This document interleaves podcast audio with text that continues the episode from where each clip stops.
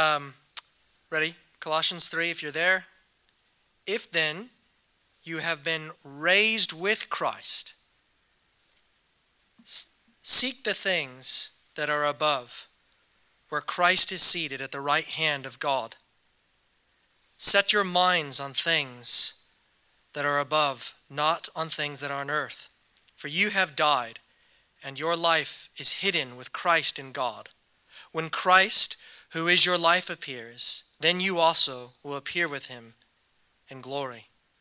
Put to death, therefore, what is earthly in you sexual immorality, impurity, passion, evil desire, and covetousness, which is idolatry. On account of these, the wrath of God is coming. In these you once walked when you were living in them, but now you must put them all away anger, wrath, malice, slander, and obscene talk from your mouth. Do not lie to one another, seeing that you have put off the old self with its practices and put on the new self, which is being renewed in the knowledge after the image of its creator. Here, there is Greek, neither Greek nor Jew, circumcised or uncircumcised, barbarian, Scythian, slave or free, but Christ is all and in all. And this is the word of the Lord. Thanks be to God. Thanks, mate. Well, good morning. Uh, my name's Dan. If we haven't met before, just going to get that out of the way. Um, yeah, I know that what we're doing this morning feels all pretty ordinary, right? Because here we are, it's a rainy morning. There's just sort of a scattering of us in this room.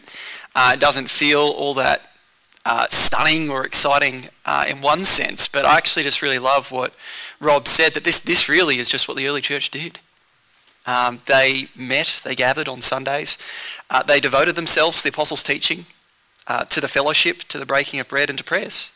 That was it. And God did great things through it because he works through his word. Uh, and so right now we're going to hear the word of God explain to us. We're going to hear it unpacked as, as I do that and walk us through this text. And God will do incredible things uh, in us and through us. So how about we pray that he does that? Lord God, I ask and we ask together that you would please open our eyes, that we would see wonderful things in your word, things that challenge us, things that convict us, things that encourage us, things that lift us up, things that point us to the wonder and love and power and wisdom of Christ Jesus. We ask these things in his mighty name. Amen. Well, uh, since Rob has already done my intro for me, thanks for that. It's good. You can save a bit of time. uh, but uh, as, as you've heard, one of the things that this book, Colossians, uh, does for us is it asks the question, what difference does trusting in Christ make to my life? Uh, really, chapters 1 and 2 are all about what Christ has done and who Christ is. And then Paul sort of turns a corner here in chapter 3. And it's like the rubber hits the road. What difference does this actually make?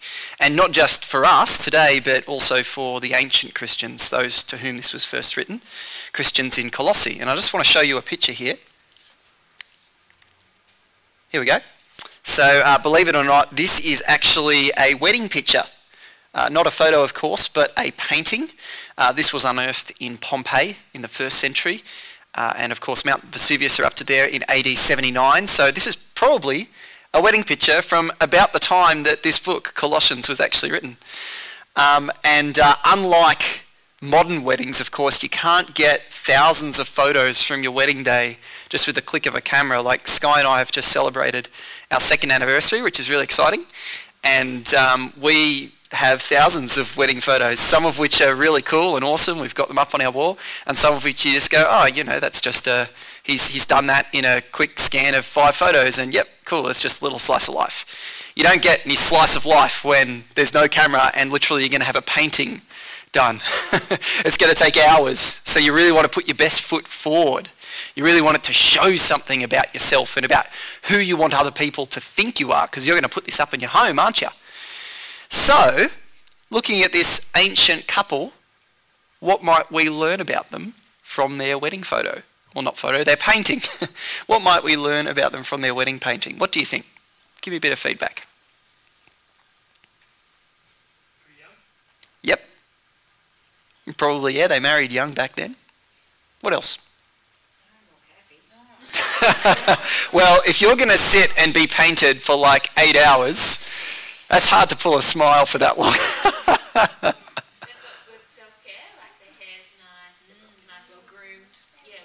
yeah, good Sal, yeah. That's pretty good. That's like a good meta observation. Yeah, absolutely. Like the fact that they have a painting at all is a thing. Um, a couple of things there. You can see the guy is, is holding something. Uh, someone at 8.30 thought it was a microphone. Uh, it's a little bit anachronistic, but he's, he's actually holding a scroll. Uh, we don't know what's in it, but probably signifies that he was culturally involved or maybe even politically involved. Certainly he could read and write. That's pretty significant. Um, the, he's wearing a toga as well, which is the uh, symbolic of Roman citizenship. So he's wanting everyone to know, I'm a Roman citizen. I'm secure. I'm affluent. I'm part of this empire that will, you know, the sun will never set on. Um, the woman, uh, as you pointed out, Sally, uh, is well kept. They both are, but you know her hair, hair, is well kept. She's wearing a nice sort of tunic. She also is holding something. Uh, it's a stylus, a pen, uh, and she's also got a little uh, tablet, like not like an iPad tablet, but a little notebook. So she can read, she can write. Uh, do you see the things that they want to convey to us? all these things that convey uh, security and convey elegance, that convey affluence. Uh, probably, though, this couple wasn't upper class. Probably they were just middle class, and they're just they're just reaching. They're wanting us to think really well of them by the world's standards. Now, just imagine that this couple, who live kind of up the road from Colossae, hears the message of the gospel. Imagine that they hear the good news that Jesus has come to save them just in prior history, like 30 years ago. He's actually come and lived and died. In fact, imagine if they hear something like these words from Colossians 1 that we've heard a few weeks ago. God has delivered us from the domain of darkness and transferred us to the kingdom of his beloved Son, in whom we have redemption, the forgiveness of sins. Imagine they hear that. Imagine, in fact, they're some of the first people to hear that and they think, wow, this amazing good news that God has sent his son Jesus into our broken world, broken by our sin, our rebellion against God, and he has borne the judgment that we deserve so that now we are no longer part of the kingdom of the world and the sinful nature. By faith in him, we can be brought into Christ's eternal kingdom.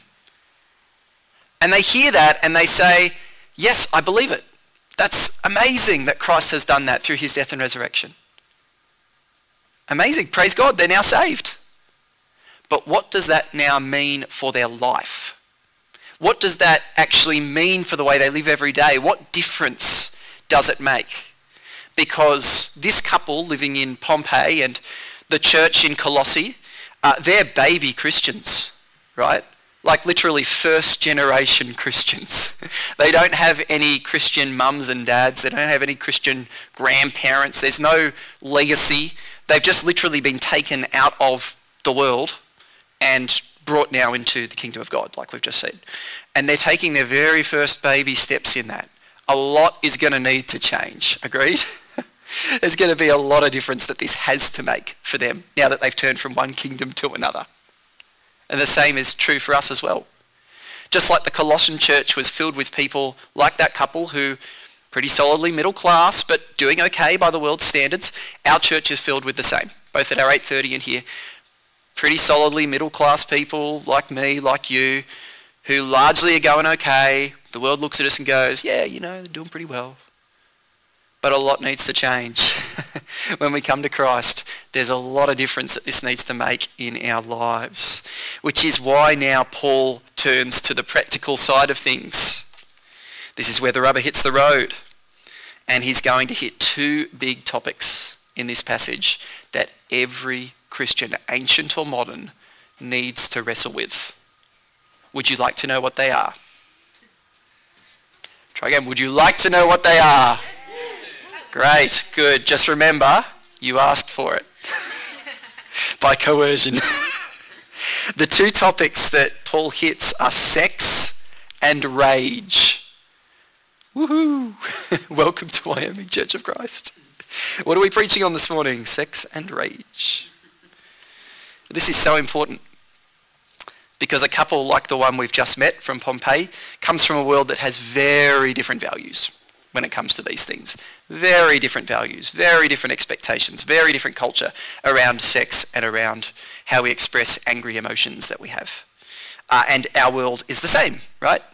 This is why we need to hear what Paul has to say, what the scriptures have to say. Uh, and so uh, we're going to jump in here, uh, Colossians 3 5. I'm going to give you a picture. What's this? Yes, an open grave. Notice what Paul says in Colossians 3, verse 5. Put to death, therefore, what is earthly in you. Put it to death. Grab a shovel, go out the back, dig a hole, make it deep. Put whatever is earthly in you, whatever belonged to the old life, whatever belonged to the worldly life you used to live, into that grave, cover it up, and never dig it up again. Put it to death. Put to death what is earthly in you sexual immorality, impurity, passion, evil desire, and covetousness, which is idolatry. And just notice here that as he begins to talk about this topic of sex and sexual desire, notice the different ways that he talks about it. First, sexual immorality. Notice he doesn't say put to death sexual desire right? Because sexual desire is a good thing. God gives it as a gift. Uh, it's, it's there for a reason. It's meant to actually draw us to a, a husband or a wife that we might be married and then enjoy uh, the consummation of that sexual desire in marriage. And that's a beautiful picture. It reflects Christ and the church. It reflects the, the unity across difference of man and woman. It, it reflects the, the commitment that God wants to bring to a married couple. It's a beautiful thing. So God doesn't say put to death sexual desire, but put to death sexual immorality. That is anything that goes against his intentions for the gift of sex. Put to death impurity. Put to death passion. And again, not your feelings, right? Feelings are a good God-given thing, but, but put to death the sort of intoxicating lust uh, that just can't stop Elsewhere in 1 Thessalonians, Paul uses this phrase, the, the passion of lust like the Gentiles. It's the same word, pathos, in Greek. Right? The passion of lust. So it's this intoxicating desire that you just keep giving into. He says, put that to death. Put to death evil desire. Put to death covetousness. And when this word is used across the scriptures, often it's talking about material things. So like the 10th commandment, um, do not covet your neighbour's wife or your neighbour's house or, so on and so on. Um, but here probably the context is saying put to death that kind of sexual desire that is always craving for more. Whether it's craving for a new partner or it's craving for a new experience or it's craving for uh, more images or more videos on the internet. Put that to death. Now, why does Paul talk about this with an open grave? Why does he say put these things to death? Is it such a big deal? Because you know, my assumption will be that at least some of us here this morning are sort of going like, this is just, this is not a struggle for me. Like, I've got kids, I'm running around all the time, I'm just too busy to, to be distracted by this. Uh, or, or, like, you know, there's no problem with this, isn't it just normal, it's fine? Why is Paul so serious? Why is he so full on? Well, here's the truth. First of all, uh, none of us should think that we're above this. None of us should think we're above this. Uh, sexually speaking, every one of us either is messed up, was messed up, or is one big mistake away from getting messed up. Isn't that true? Like, none of us should think that we're above this, especially because of the world in which we live. Uh, come back to the married couple that we met earlier on um, think about the world that God has saved them out of, the ancient Roman and Greek world. Uh, as it turns out, um, this painting, as I said, was discovered in Pompeii, and there was a Discovery Channel special some years ago that was called Sex in the Ancient World. Like, what a title. Sex in the Ancient World. You know, someone scrolling past that and going, oh, and then going, oh, and moving on. Sex in the Ancient World. And they actually looked, they studied this city of Pompeii and went through all the buildings and, and like, you know, because obviously when Vesuvius erupted, it's, it's made this time capsule essentially. What was life like back then? And what they found, really interesting, they found uh, 13 of these small rooms hidden away in buildings. They're just like a small bedroom size thing with, uh, in it, all that was in it was a crib, like a, a bed, uh, with a fresco painting on the wall that had different sexual positions on it. And then graffitied under each of those was a number. So obviously you can tell what's going on in that room. Uh, and then they found 40 or so other rooms that were bigger that had the same frescoes on the wall with the same numbers, but this time more than one bed, multiple beds. So if you can imagine multiple people going in at once to do what they would have done in that smaller room. And this is just the normal world. Uh, it wouldn't be out of place for the man in this painting on the way home from work with his mates to go, hey, let's just duck in there. Let's have a good time. Let's blow off some steam. That would be quite a normal thing. Or you've got like a, a garden party on the weekend, right? You're having a barbecue with your friends and there are slaves there. We talked about slavery last week from Colossians 3. Um, there are slaves there who are, I won't define the ages, but are young and both genders and they're there to be used. Again, normal sort of thing in the ancient world. And it's interesting, the, um, the program, uh, ancient, uh, Sex in the Ancient World, it ended with this question. Was Pompeii the sexual capital of the world? What do you think? No, was the answer. No, it wasn't. Because basically every Roman city was like this. This was totally typical. So again, consider the world that this couple has been saved out of and now brought into the kingdom of God. Consider what has to change for them as they take their first baby steps as a Christian. Think about for us. I mean, the world we're in today obviously isn't all that different to the world back then. Just the opportunities look different, right? So think about access to pornography. Uh, you know, we talk about this from time to time as a church. But look, a bunch of my friends from when I was back in uni, they'd always just be talking about different videos they were finding, just linking them to each other. And, you know, I'd sort of just block.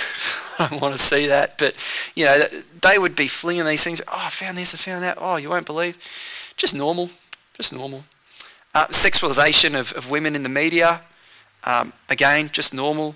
Uh, no particular limitations about how someone defines their sexual attraction or, or their sexual identity. Again, just normal in our world. And even if these things aren't necessarily considered good things by and large, even if they're considered a little bit off or a little bit risque, it's kind of like, well, do what you want to do as long as you don't hurt anyone, and that's okay. You heard something like that before? So this stuff is just as normal in our world as it was back then. It's why Paul says in verse 7, you know, in these things you once walked. In these things you once walked when you were living in them. Just, it's the normal way of the world. But the reality about these things is just because they're normal doesn't mean they're right or good or without consequence. Consider, for example, verse 6. On account of these, the wrath of God is coming. The wrath of God is coming because of these sins. It's awkward to talk about, but you know, sexual sin is so serious that it deserves God's judgment. Um, think about it just in horizontal terms, person to person, right? Many of us know the, uh, the, the disastrous effects of what adultery does to a marriage and to a family, whether that's firsthand or we've seen it in, in a marriage. Uh, some of us know the, the sting and the pain and the shame of uh, having experienced sex without consent. Sometimes that even happens within a marriage, behind closed doors. Um, some of us might be aware of the exploitation of actors or actresses that's involved in the, the pornographic industry um, generally they're, they're exploited horribly. And that's just talking horizontally. Think vertically then, because far and away the, the worst thing about sexual sin is actually that it offends God. It offends God, the one who's given this great gift to be enjoyed within marriage.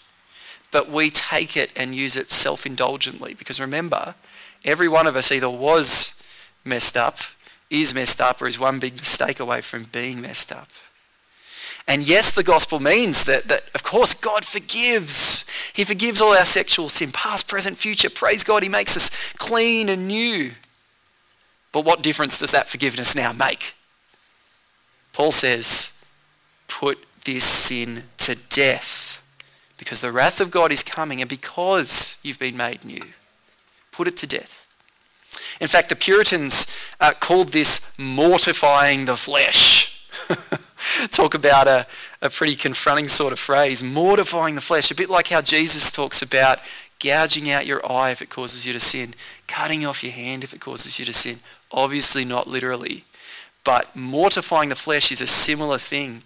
If there is something in your life that is causing you to be predisposed to this, something that is causing your sinful nature within you to, to leap and want to take the opportunity, cut it out. Cut it off.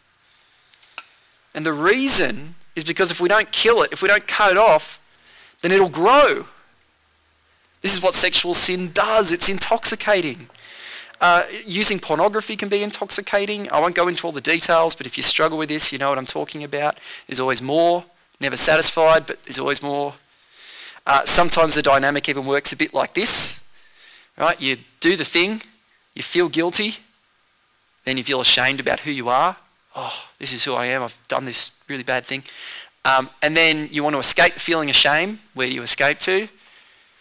Back to the sin, right? And so you feel guilty again about having to do it, but worse this time. Then the shame sits deeper because, oh, I'm, i keep doing this. And then again, you want to escape the stress and escape the feelings. And it turns this cycle into a spiral that actually becomes self-feeding. Psychologists often talk about this, the, the guilt and shame spiral involved with pornography. I wonder how many men in the Colossian church struggled with something like that. You know, not pornography on their computers or phones because they didn't have those, but obviously with other opportunities that they had. Or maybe you're a woman whose husband hasn't been paying as much attention lately, and there's this guy at your work or around the place, and you know he's looking at you like your husband used to. It doesn't anymore, and it's it's just a bit of fun. It's just a bit of flirtation. No one needs to know, right? but it's intoxicating. Oh, I wonder what's, what's going to happen today? What's going to happen? And then, you know, the, the pain of this, of course, is that it can ruin families. But it also creates distance between you and your husband that, that makes things harder to resolve. This is what sexual sin does. It can't just stay managed over in a corner. It, it grows if it's left untended. And reverse the genders on that, right? It can be the woman struggling with porn, the man struggling with inappropriate attraction. Either way, this is deadly serious. Therefore, put sexual sin to death. How do we do that? How do we do that? Maybe what we need the most is what we fear the most. Maybe what we need the most is what we fear the most. And I know that that's just hard to hear when it's like we're in a small group and I can like eyeball every single one of you, okay? But I say this as someone who has been there, done that, and worked through a bunch of this stuff. And I know the truth of this. Sometimes what we need the most is what we fear the most. I, I, I heard a, a story um, not too long ago. I was just listening to another preacher on this passage who was talking about a friend of his uh, a guy married uh, with a couple of kids and uh, in ministry, senior pastor of a church. And he was struggling big time with pornography. Um, and he kept thinking, you know, I, I know this isn't right. I know this isn't who Jesus has made me to be. Um, but I just can't expose this. I can't lift the lid on this. The, the, consequences would be too big. I might lose my wife. I might lose my position at church. Probably I will. And so he thought, I'll just, I'll keep this sort of managed in the corner, as it were, and try to just keep working on it by myself. And I'll pray to God and ask for his help and hopefully I can just get it worked out. But the problem was he kept doing that for another six months and it just got worse because it was just in the dark and it was going through that guilt, shame, escape spiral. And so he decided after six months, look, I've hit a, I've hit a crossroads. Either I need to walk away from this sin or I'm, I'm going to walk away from Jesus. It's going to be one or the other. And so he decided, I'll expose it. He went to his wife, told her just in general terms what was happening, went to a couple of brothers, told them in, in more detail what had been happening, um, and, uh, and some of the consequences from that were he had to step down from his, his role in church for a season. Um, but his wife stayed with him. Uh, they went and got counselling. He got some, they got some together. Uh, his church was really supportive, really helpful. He had some good brothers with him. And he came back to his pastoral role after a break to, to work it out. And that was the key to putting it to death in his life. The key was exposing it, bringing it into the light. Uh, not just the light of, of God's forgiveness, which was already there, but the light of a, a brother knowing what was happening, holding him accountable, and praying for the good of his soul. Uh, uh James in chapter 5 talks about um, if any of you is sick, confess your sins to one another that you might be healed. Right? And we might even say, if any of you is sick with this, this sin and this addiction, confess it that God might bring healing. Maybe that's something you need to do. Maybe that's something you need to do, to confess if you're a guy to another brother or, or if you're a girl to another sister. Now, I know this is all pretty full on. Like, uh, again, like I said, eyeballing. Um, and this is enough for one sermon, probably. But Paul doesn't leave it there. He keeps going. Uh, he moves on from sex to talk about rage. And let me just give you another image. This is rage, right? Toddler throwing a tantrum. Why is the toddler throwing a tantrum? The dog was in the way while he was trying to push the chair. That's why. Here's another. Uh, the goat ate the goat food from his hand, and so he just cracked it. Fair enough. I wouldn't let her drink the chemicals under the sink. Last one. He doesn't want to go, even though we've repeatedly told him we're not going anywhere. it's great. Uh, in fact, that, that kid there is like the spitting image of my little brother when he was that age. I kid you not. Like the bowl cut, because we were kids of the 90s, the Thomas the Tank Engine t-shirt, and just the absolutely illogical tantrums. Um, my brother and I were, were actually sort of a contrasting pair in that sense. I say without any shame, I was the golden child.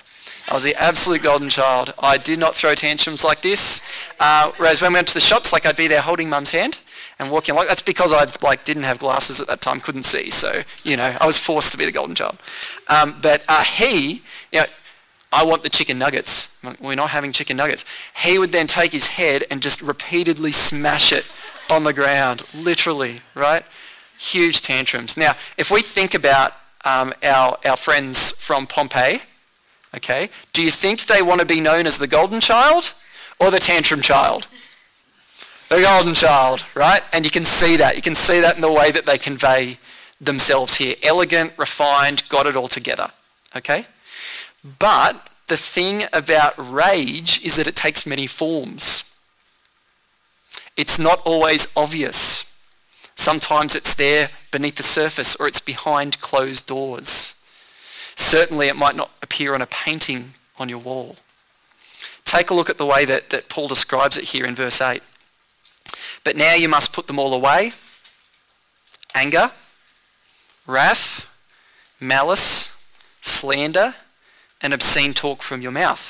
And maybe to you, just as if you if you like scan over those words, they all just sound like exactly the same thing. It's just rage, rage, rage, rage, rage, anger, anger, anger. But there's there's actually nuances to these things. So think about anger versus rage, for example. Anger versus rage. It's interesting first that Paul puts these as a contrasting pair.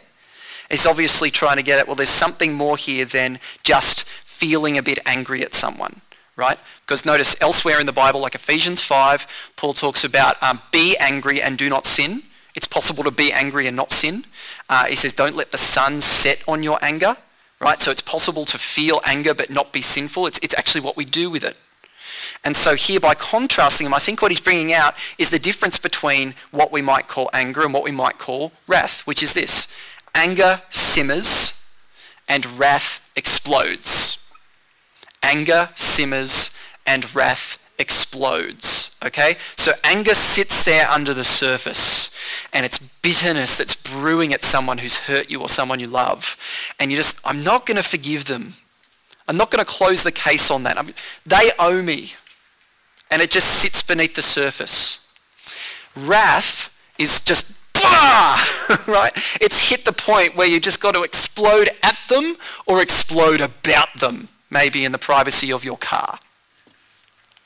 I say that as someone who's done that. Malice then is a little bit different again. Uh, malice is to desire someone's harm. So you might never say a word to them. You might never do anything to them.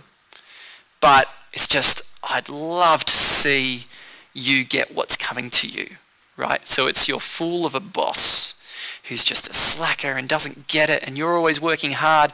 Finally, he's getting his performance appraisal and you know that guy's going down and you're like, yes, right, that's malice.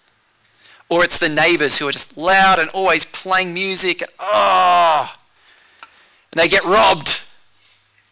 And guess what the robbers took? Their stereo, right? Woohoo! Malice. right, it's there. Again, uh, this is something I've been struggling with a little bit just in COVID times. Um, just because you're at home more, and you hear sounds more. I've been confessing this a bit in growth group. Like, it's just more of a struggle at the moment, isn't it? I've been finding malice creeping up for me.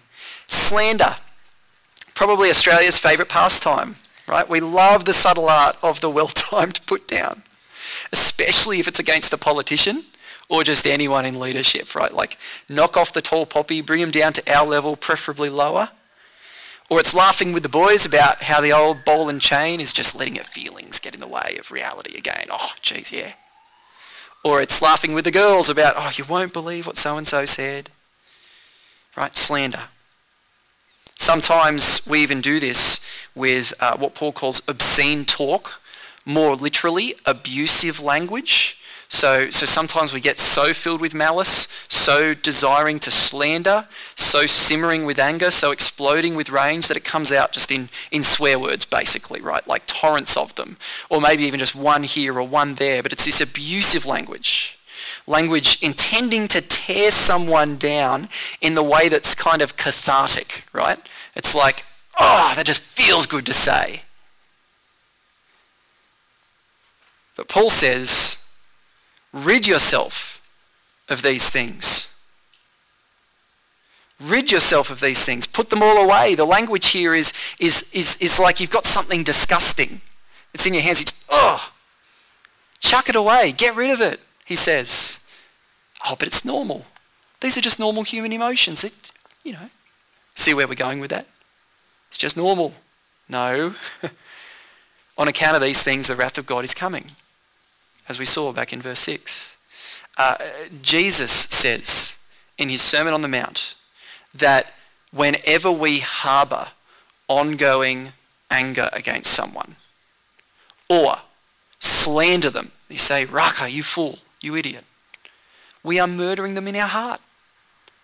We're murdering this person that, that has, has been made in the image of God and therefore has, has tremendous value and, and love because of the way that God has made them and views them. We're murdering them. What will God do with murderers? He says, murderers have no place in my kingdom. The wrath of God is coming because of these things. Jesus says elsewhere in, in Matthew 15 that, that we will be called to account for every careless word that we speak. The wrath of God is coming. And again, praise God that we're forgiven in Christ, right? But what difference does that make? What difference does it make? And that's why Paul then talks about in verse 9 and 10 the positive side of why to get rid of rage and indeed any sin. Here's why. Verse 9, verse 10. Do not lie to one another, seeing that you have put off the old self with its practices and have put on the new self which is being renewed in knowledge after the image of its creator. Uh, don't lie to one another. In other words, you know, be honest if this is stuff that you're struggling with. Don't hide it in the dark. Don't lie to one another. Rather, see that you have put off the old self. And notice how he talks there in past tense. You have put off. Not will put off or are putting off. You have put off the old self with its practices. You were in the world. You were part of that kingdom. You were living according to your sinful desires. You were. You were once against, uh, once against God. You hearing that? You have put off that old self. And by faith, you have put on the new self. Uh, these, are, these are realities you have put off, you have put on. And the image here is of changing clothes, right? Put off, put on. Uh, you've taken off the old clothes and now you've put on the new clothes. Like uh, you might remember earlier this year, or was it late last year, there was that torrential rain here on the coast that like damaged a bunch of roofs and, and caused a bunch of... For us, we got a leak in our roof. Um, it's the first time that we got a, a, leak in our roof, and I noticed the stains that were appearing on our ceiling, so I thought, oh, great. Like it's pouring and blowing a gale. I've got to get up into the roof and, and fix this thing. So I get up there in my daggiest clothes, okay, and uh, it's filled with cobwebs. I've never been up there and properly crawled through there before. Why would I? You know, so I go up and I'm just covered in cobwebs. I'm going through and oh, geez, oh. and then the, the dirt and the dust is all caking onto me. The water's dripping down on me, and so I come out looking worse than sin, which is exactly the image, right? Take off the old clothes and put on the new clothes. And and here's the reality of that. At the cross, that's exactly what Jesus does for us he takes our old sinful self, the one that was set against God and, and sinning in all of these different ways that we've seen described, and takes those clothes and wears them himself. He takes those clothes and is judged in our place. And then he gives us his righteous clothes. He clothes us with his own identity, his own righteousness, so that now we're a new self in Christ. And for the couple from Pompeii that we met, you know, they're actually saying, eh, perhaps, the old me took this painting from our wedding and put it up in the wall for everyone to see. We wanted everyone to know how we had it all together. But now the new me in Christ sees that that painting was not at all accurate. In actual fact, we probably weren't wearing a nice Roman toga. We were wearing spider web covered, dust caked, wet, sopping, look like sin clothes. Right? That was us. And probably we weren't just staring at the camera with our little book and our little scroll, right? We were, we were probably yelling at each other in that real slice of life painting. Or, you know, the dude's looking out at the side at another woman and the, the, the woman's gossiping off to the side to a friend here, right? That was us. That was the accurate painting. But now in Christ, we are a new self. We are a new self. It's happened by faith. Therefore, put sin to death Chuck it away. Not so that you become a better person. Right? This is what the world says. Be better. Rather, be who you already are. Be who you already are in Christ. You have been raised with Christ. You have been seated with him at the top of the chapter. Now, this isn't be who you already are in the sense that sometimes the world says, which is, hey, you know, Dan Kenny, you're just amazing and you're special, and just be true to yourself, you know, the Disney sort of thing. It's not that. It's, it's you are a sinner, but now have the clothes of Christ. Be true to who you are now in Christ. Be true to your new Christ-given identity. And praise God we have that. Now, of course, um, putting sin to death in light of this identity is not a, a, once and done sort of thing. It's, a, it's an over and over. It's putting the sin to death every day. Hence in verse 10, um, we're being renewed. So there was the past tense, we've put off and we've put on, but we're being renewed in knowledge after the image of our Creator. So even though we are now the new self, it's a sense of we're, we're increasingly coming to reflect that reality um, in, in who we now are. Um, but this is the motivation to put sin to death. Don't miss that. It's because of now who you already are in Christ. And so here's where we land things.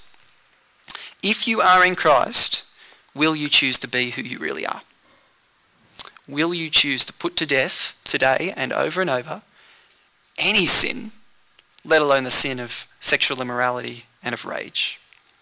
And let me just give us two practical things you might do with this. One is perhaps uh, you need to remind yourself of who you really are. Uh, if you have indeed come to, to trust Christ, to forgive your sin, take God's judgment, how can you remind yourself of that reality? It's like as Rob sometimes says, the indicative leads to the imperative, right?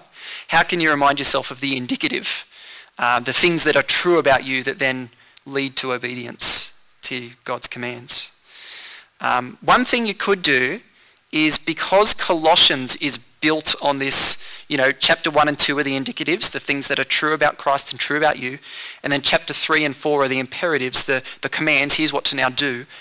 What if you go back and read chapter 1 and 2 this week?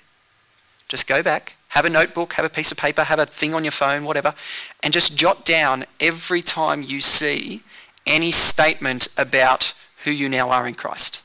Which might be, like, I see what this says about Christ, and now I appropriate that truth for myself because I'm in Him. Or it might be a, a, clear statement, here's who you now are. Go through and do that. And then once you've been through chapter 1 and 2, pick one of those truths and write it down and put it somewhere that you will notice it every day. Could be just on a little post-it note on your bathroom mirror. Uh, could be like a, a, this is lame, but like a, a note sticky tape to your steering wheel right? Uh, it could be go on to um, on your phone Canva if you've heard of Canva. It's just a little graphic design program for dummies like me. Like you just go on and it makes wonderful looking things. Go on and put like a key verse on Canva and then make it your phone background. Make it your computer background. Have it something that reminds you of who you really are. How can you remind yourself of who you are in Christ? Or if you're not yet a Christian, what could be true of you if you were in Christ? And as you do that, just see what the Lord does to help you in your everyday decisions to put sin to death. So that's the first practical thing. Here's the second. Uh, on the other hand, perhaps just as we've been talking this morning, there is a particular sin that God has just been bringing to your mind, perhaps. And you notice that that's happening, and you're like, anything but that. you just sort of, I want to push that aside. Well, um, one thing I do want to say is that I don't believe God wants to squash you this morning. I don't believe that he wants to crush you. Um, actually, I think that he's inviting you to be free. I think he's inviting you to experience change, to put this sin to death and throw it away and, and finally experience what it, what it is to walk with Jesus.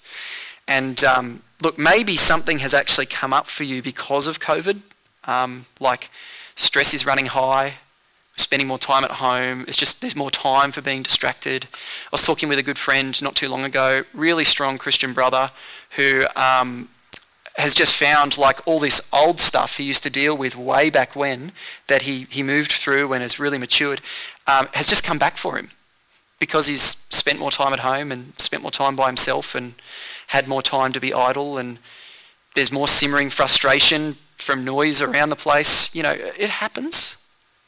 And so maybe there's something that's just there for you at the moment that you're having to deal with. And the question then is how will you respond to that? Will you put this into death today? Um, and perhaps what you fear the most is what you need the most.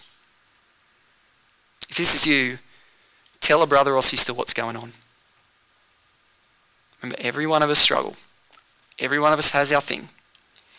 Uh, whether it's pornography or inappropriate attraction that's developing to someone, simmering anger, arguments behind closed doors, hateful comments you've been making. Now's the time to bring it to life. Or bring it to light, rather. Be who you are in Christ and put sin to death. Let's pray.